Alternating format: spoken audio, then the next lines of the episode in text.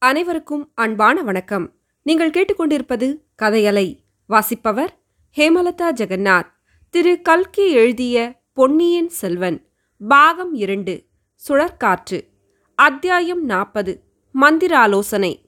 போகும்போது வந்தியத்தேவன் ஆழ்வார்க்கடியானை நெருங்கி இது என்ன இளவரசர் இப்படிச் செய்கிறார்? அன்று திடீரென்று குத்துச்சண்டை போட்டார். இன்று கத்திச் சண்டையில் இறங்கினார். சொல்லிவிட்டாவது சண்டையை ஆரம்பிக்க கூடாதா?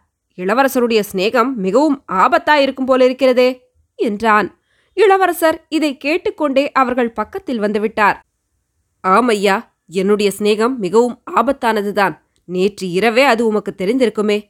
ஆபத்துக்கு உள்ளாகாமல் இருக்க வேண்டுமானால் நான் இருக்கும் இடத்திலிருந்து குறைந்தது பத்து காத தூரத்தில் இருக்க வேண்டும் என்றார். இளவரசே அதற்காக நான் சொல்லவில்லை. தங்கள் பக்கத்திலிருந்து எந்தவித ஆபத்துக்கும் உட்படுவதற்கு நான் சித்தம். ஆனால் இப்படி நீங்கள் திடீர் திடீர் என்று இப்போது வீர வைஷ்ணவன் குறுக்கிட்டு இது தெரியவில்லையா தம்பி உனக்கு? எதிரே வருகிறவர்கள் யார் என்று தெரிந்து அதற்கு தக்கபடி காரியம் செய்வதற்காக இளவரசர் இந்த உபாயத்தை கையாண்டார். வருகிறவர்கள் யாராயிருந்தாலும் கத்திச் சண்டையைக் கண்டால் கொஞ்சம் நின்று பார்ப்பார்கள் அல்லவா? என்றான். இளவரசர் திருமலை சொல்வதும் சரிதான். என்னுடைய ஜாதக விசேஷமும் ஒன்று இருக்கிறது. என்னுடன் யாராவது சிநேகமாயிருந்தால் அவர்களுக்கு மற்றவர்களின் அசூயையும் பகைமையும் நிச்சயம் சித்திக்கும். அதற்காக நான் யாருடைய சிநேகத்தையாவது விரும்பினால் அவர்களுடன் அடிக்கடி சண்டை பிடிப்பது வழக்கம். இதை பொருட்படுத்தாதவர்கள்தான் என்னுடைய சிநேகிதர்களாய் இருக்க முடியும் என்றார். அப்படியானால் சரி இனிமேல் தாங்கள் சண்டையை ஆரம்பிப்பதற்கு காத்திராமல் நானே ஆரம்பித்து விடுகிறேன். இளவரசே தங்களுக்கு செய்தி கொண்டு வந்த நான் ஒரு முக்கியமான செய்தியை சொல்ல மறந்துவிட்டேன். அதை இப்போது சொல்லிவிட விரும்புகிறேன். சொல்லியே ஆக வேண்டும். தாங்கள் கேட்க விரும்பாவிட்டால் மறுபடியும் கத்தியை எடுங்கள் என்றான் வந்தியத்தேவன். வேண்டாம் செய்தியை சொல்லுங்கள் கேட்கிறேன். நம்மைச் சுற்றி நின்ற கூட்டத்தில் ஒரு பெண் கையில் காம்புள்ள குமுதமலருடன் நின்று கொண்டிருந்தாளே. அவளுடைய கண்வீச்சுக்கு நான் தோற்றுவிட்டேன் என்று கூட தாங்கள் சொல்லவில்லையா? அந்த பெண் யார் தெரியுமா? தெரியாது. அவளை நான் நன்றாய் பார்க்கவில்லை. பார்க்கும் வழக்கமும் எனக்கு கிடையாது. இளவரசே அவள்தான் தங்களுக்கு ஒரு செய்தி சொல்லி அனுப்பினாள். சொல்ல தவறிவிட்டேன். எப்படி சொல்வது? தங்களை சந்தித்ததிலிருந்து தங்களுடன் துவந்த யுத்தம் செய்வதற்கும் தலையில் வீடு இடிந்து விழாமல் தப்புவதற்கும் சரியாயிருக்கிறதே. ஆகையால் சொல்ல சரியான சந்தர்ப்பம் கிடைக்கவில்லை. திடீரென்று அந்த பெண்ணை பார்த்தபோது அவள் கூறிய செய்தியை சொல்லவில்லையே என்ற நினைவு வந்தது. அப்போது சிறிது அசந்து விட்டேன். அந்த சமயம் பார்த்து என் கத்தியை தட்டிவிட்டீர்கள். போகட்டும் அந்த பெண் யார்? அவள் எதற்காக எனக்கு செய்தி அனுப்ப வேண்டும்? ஐயா அவள்தான் பூங்கோழி அழகான பெயர். ஆனால் நான் கேள்விப்பட்டதில்லை. ஐயா சமுத்திரகுமாரி என்ற பெயராவது நினைவிருக்கிறதா? சமுத்திரகுமாரி சமுத்திரகுமாரி அப்படி ஒரு பெயரும் எனக்கு நினைவில் இல்லையே அவளை பார்த்ததாக கூட ஞாபகம் இல்லையே தயவு செய்து கொஞ்சம் ஞாபகப்படுத்திக் கொள்ளுங்கள். தங்களுக்கு நினைவில்லை என்றால் அந்த பெண்ணின் நெஞ்சு உடைந்துவிடும். கோடிக்கரையில் தாங்கள் மரக்கலம் சேர்வதற்காக படகில் ஏற சித்தமாயிருந்தீர்கள். அச்சமயம் ஒரு பெண் தன்னந்தனியாக படகு விட்டுக்கொண்டு கடலிலிருந்து கரைக்கு வந்தாள். தாங்கள் வியப்புடன் பார்த்து கொண்டிருந்தீர்கள். அவளும் நீங்கள் எல்லாரும் யார் என்று தெரிந்து கொள்வதற்காக நீங்கள் நின்ற இடத்துக்கு சமீபமாக வந்தாள். இந்த பெண் யார்? என்று நீங்கள் தாங்கள் கலங்கரை விளக்கத் தலைவரை கேட்டீர்கள். அவர் இவள் என் குமாரி என்றார். தாங்கள் உடனே ஓஹோ இவள் உமது குமாரியா? சமுத்திரகுமாரி என்றல்லவா நினைத்தேன் என்றீர்கள். அதை அந்த பெண் மறக்காமல் நினைவு வைத்துக் கொண்டிருக்கிறாள். அந்த பெண்ணின் உதவியினால்தான் நான் கடல் கடந்து இலங்கைக்கு வர முடிந்தது. நீர் சொன்ன பிறகு எனக்கும் லேசாக கொஞ்சம் நினைவுக்கு வருகிறது. ஆனால் கோடிக்கரை சமுத்திரகுமாரிக்கு இங்கே அனுராதபுரத்துக்கு சமீபத்தில் என்ன வேலை? இவர்களுடன் எதற்காக வந்திருக்கிறாள்? ஒருவேளை உம்மை தேடிக்கொண்டா? இல்லை அப்படி ஒரு நாளும் இராது. என்னை தேடி வர நியாயமில்லை. யாரையாவது தேடி வந்திருந்தால் அது தங்களை தேடித்தான் இருக்க வேண்டும். எதற்காக என்று எனக்கு தெரியாது. இப்படி சொல்லிக்கொண்டே வந்தியத்தேவன் சற்று தூரத்தில் சேனாதிபதியின் பக்கத்தில் வந்து கொண்டிருந்த பூங்குழலியை பார்த்தான். அவள் தலை குனிந்த வண்ணம் நடந்தாள். ஆயினும் அவளுடைய கவனம் கருத்து எல்லாம் இளவரசரிடமே இருக்கின்றன என்பதை உணர்ந்து கொண்டான். சிறிது நேரத்துக்கு ஒரு தடவை அவளுடைய கடைக்கண் இளவரசரை நோக்குவதையும் அறிந்தான். அச்சமயம் அவளைப் பற்றி தாங்கள் பேசுகிறோம் என்பதும் உள்ளுணர்வினால் அவளுக்கு தெரிந்திருக்க வேண்டும். இல்லாவிடில் அப்படி அவள் குனிந்த தலை நிமிராமல் நடப்பதற்கு யாதொரு அவசியமும் இல்லையே. அம்மம்மா ஒரு கணமும் பார்த்த திசையை பாராமல் ஓயாமல் சலித்துக் கொண்டிருக்கும் கண்கள் அல்லவா அவளுடைய கண்கள்? மேற்கூரை இல்லாமல் வேலைப்பாடான கருங்கல் தூண்கள் மட்டும் நின்ற மண்டபத்தை அவர்கள் அடைந்தார்கள். சுற்றிலும் ஓங்கி வளர்ந்திருந்த மரங்கள் அந்த மண்டபத்துக்கு ஓரளவு நிழலை அளித்தன. மண்டபத்தின் மத்தியில் ஒரு மேடான பீடமும் இருந்தது. அங்கே சென்று இளவரசரும் சேனாதிபதியும் பார்த்திபேந்திரனும் அமர்ந்தார்கள்.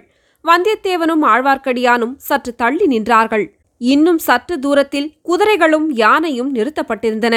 இளவரசர் பார்த்திபேந்திரனை பார்த்து என் தமையனாரும் பாட்டனாரும் என்ன செய்தி சொல்லி அனுப்பியிருக்கிறார்கள்? கேட்க ஆவலா இருக்கிறேன் என்றார். இளவரசே சோழராஜ்யம் பெரிய அபாயத்துக்குள்ளாகி இருக்கிறது. இது தங்களுக்கு தெரிந்திருக்கும். ஆமையா சக்கரவர்த்தி நெடுநாளாக நோய்வாய்ப்பட்டிருக்கிறார். அபாயம் அது மட்டுமல்ல சாம்ராஜ்யத்துக்கே பேரபாயம் நேர்ந்திருக்கிறது.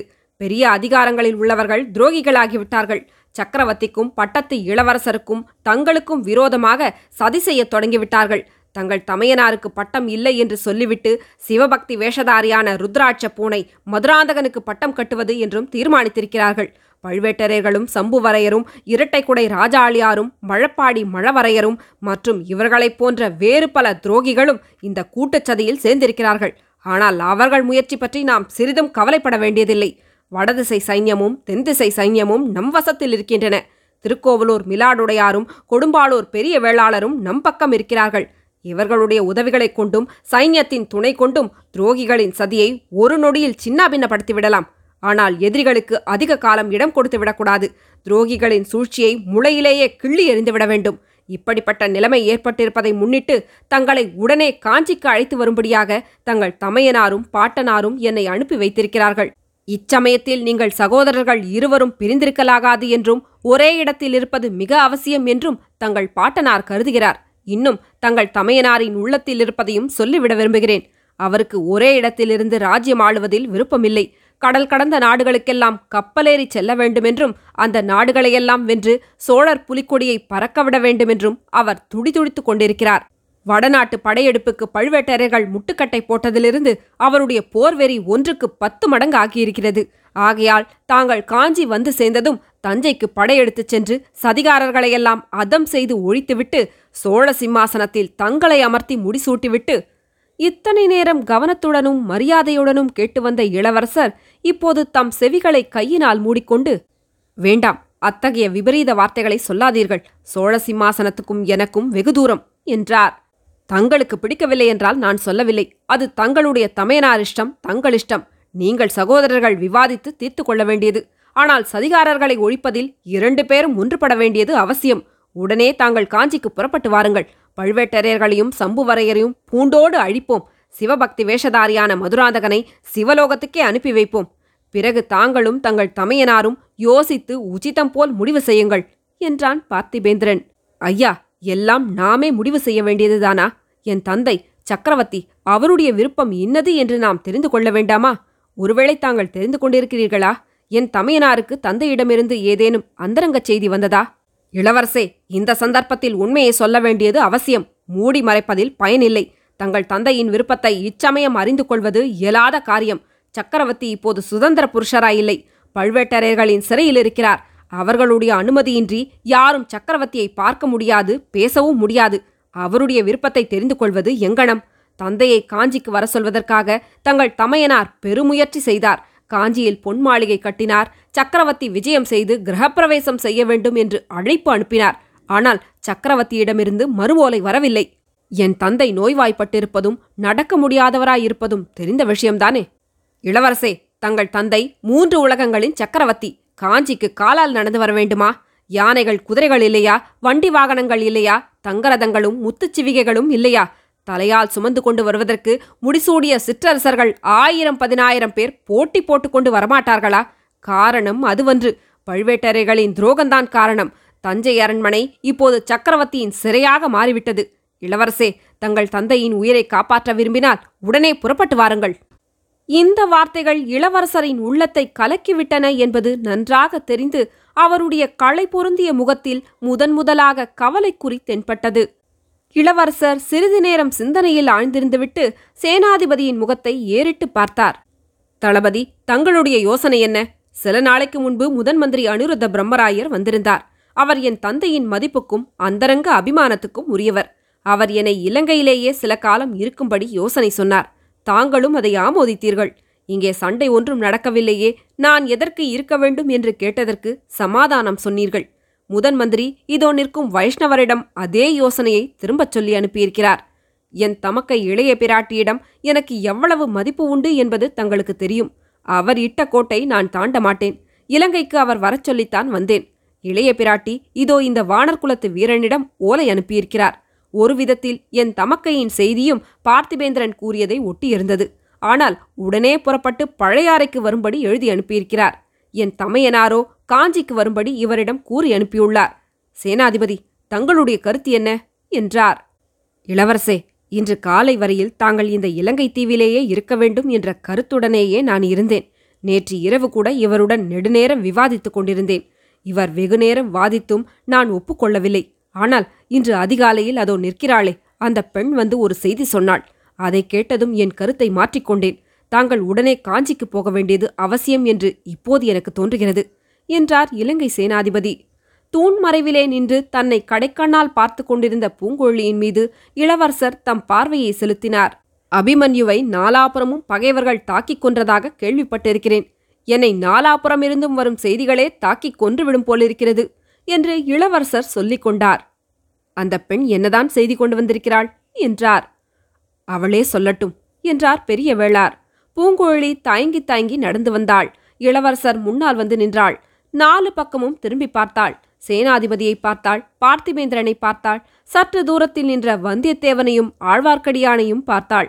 இளவரசர் முகத்தை மட்டும் அவளால் ஏறிட்டு பார்க்க முடியவில்லை. பெண்ணே சொல் சீக்கிரம் என்றார் சேனாதிபதி. பூங்கொழி ஏதோ சொல்ல முயன்றாள்.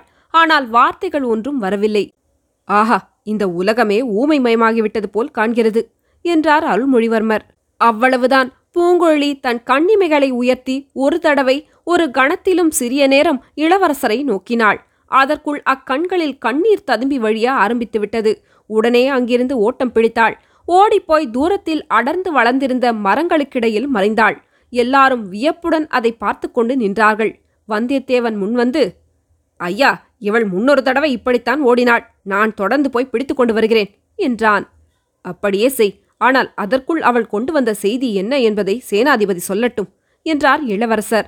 அதற்கு சேனாதிபதி அதை இரண்டே வார்த்தைகளில் சொல்லிவிடலாம். இளவரசே தங்களை சிறைப்படுத்தி கொண்டு வருவதற்காக பழுவேட்டரையர்கள் இரண்டு பெரிய மரக்கலங்களையும் அவை நிறைய போர் வீரர்களையும் அனுப்பியிருக்கிறார்கள். மரக்கலங்கள் தொண்டைமானாற்று கால்வாயில் புகுந்து மறைவான இடத்திலே வந்து நிற்கின்றன என்றார். தொடரும்.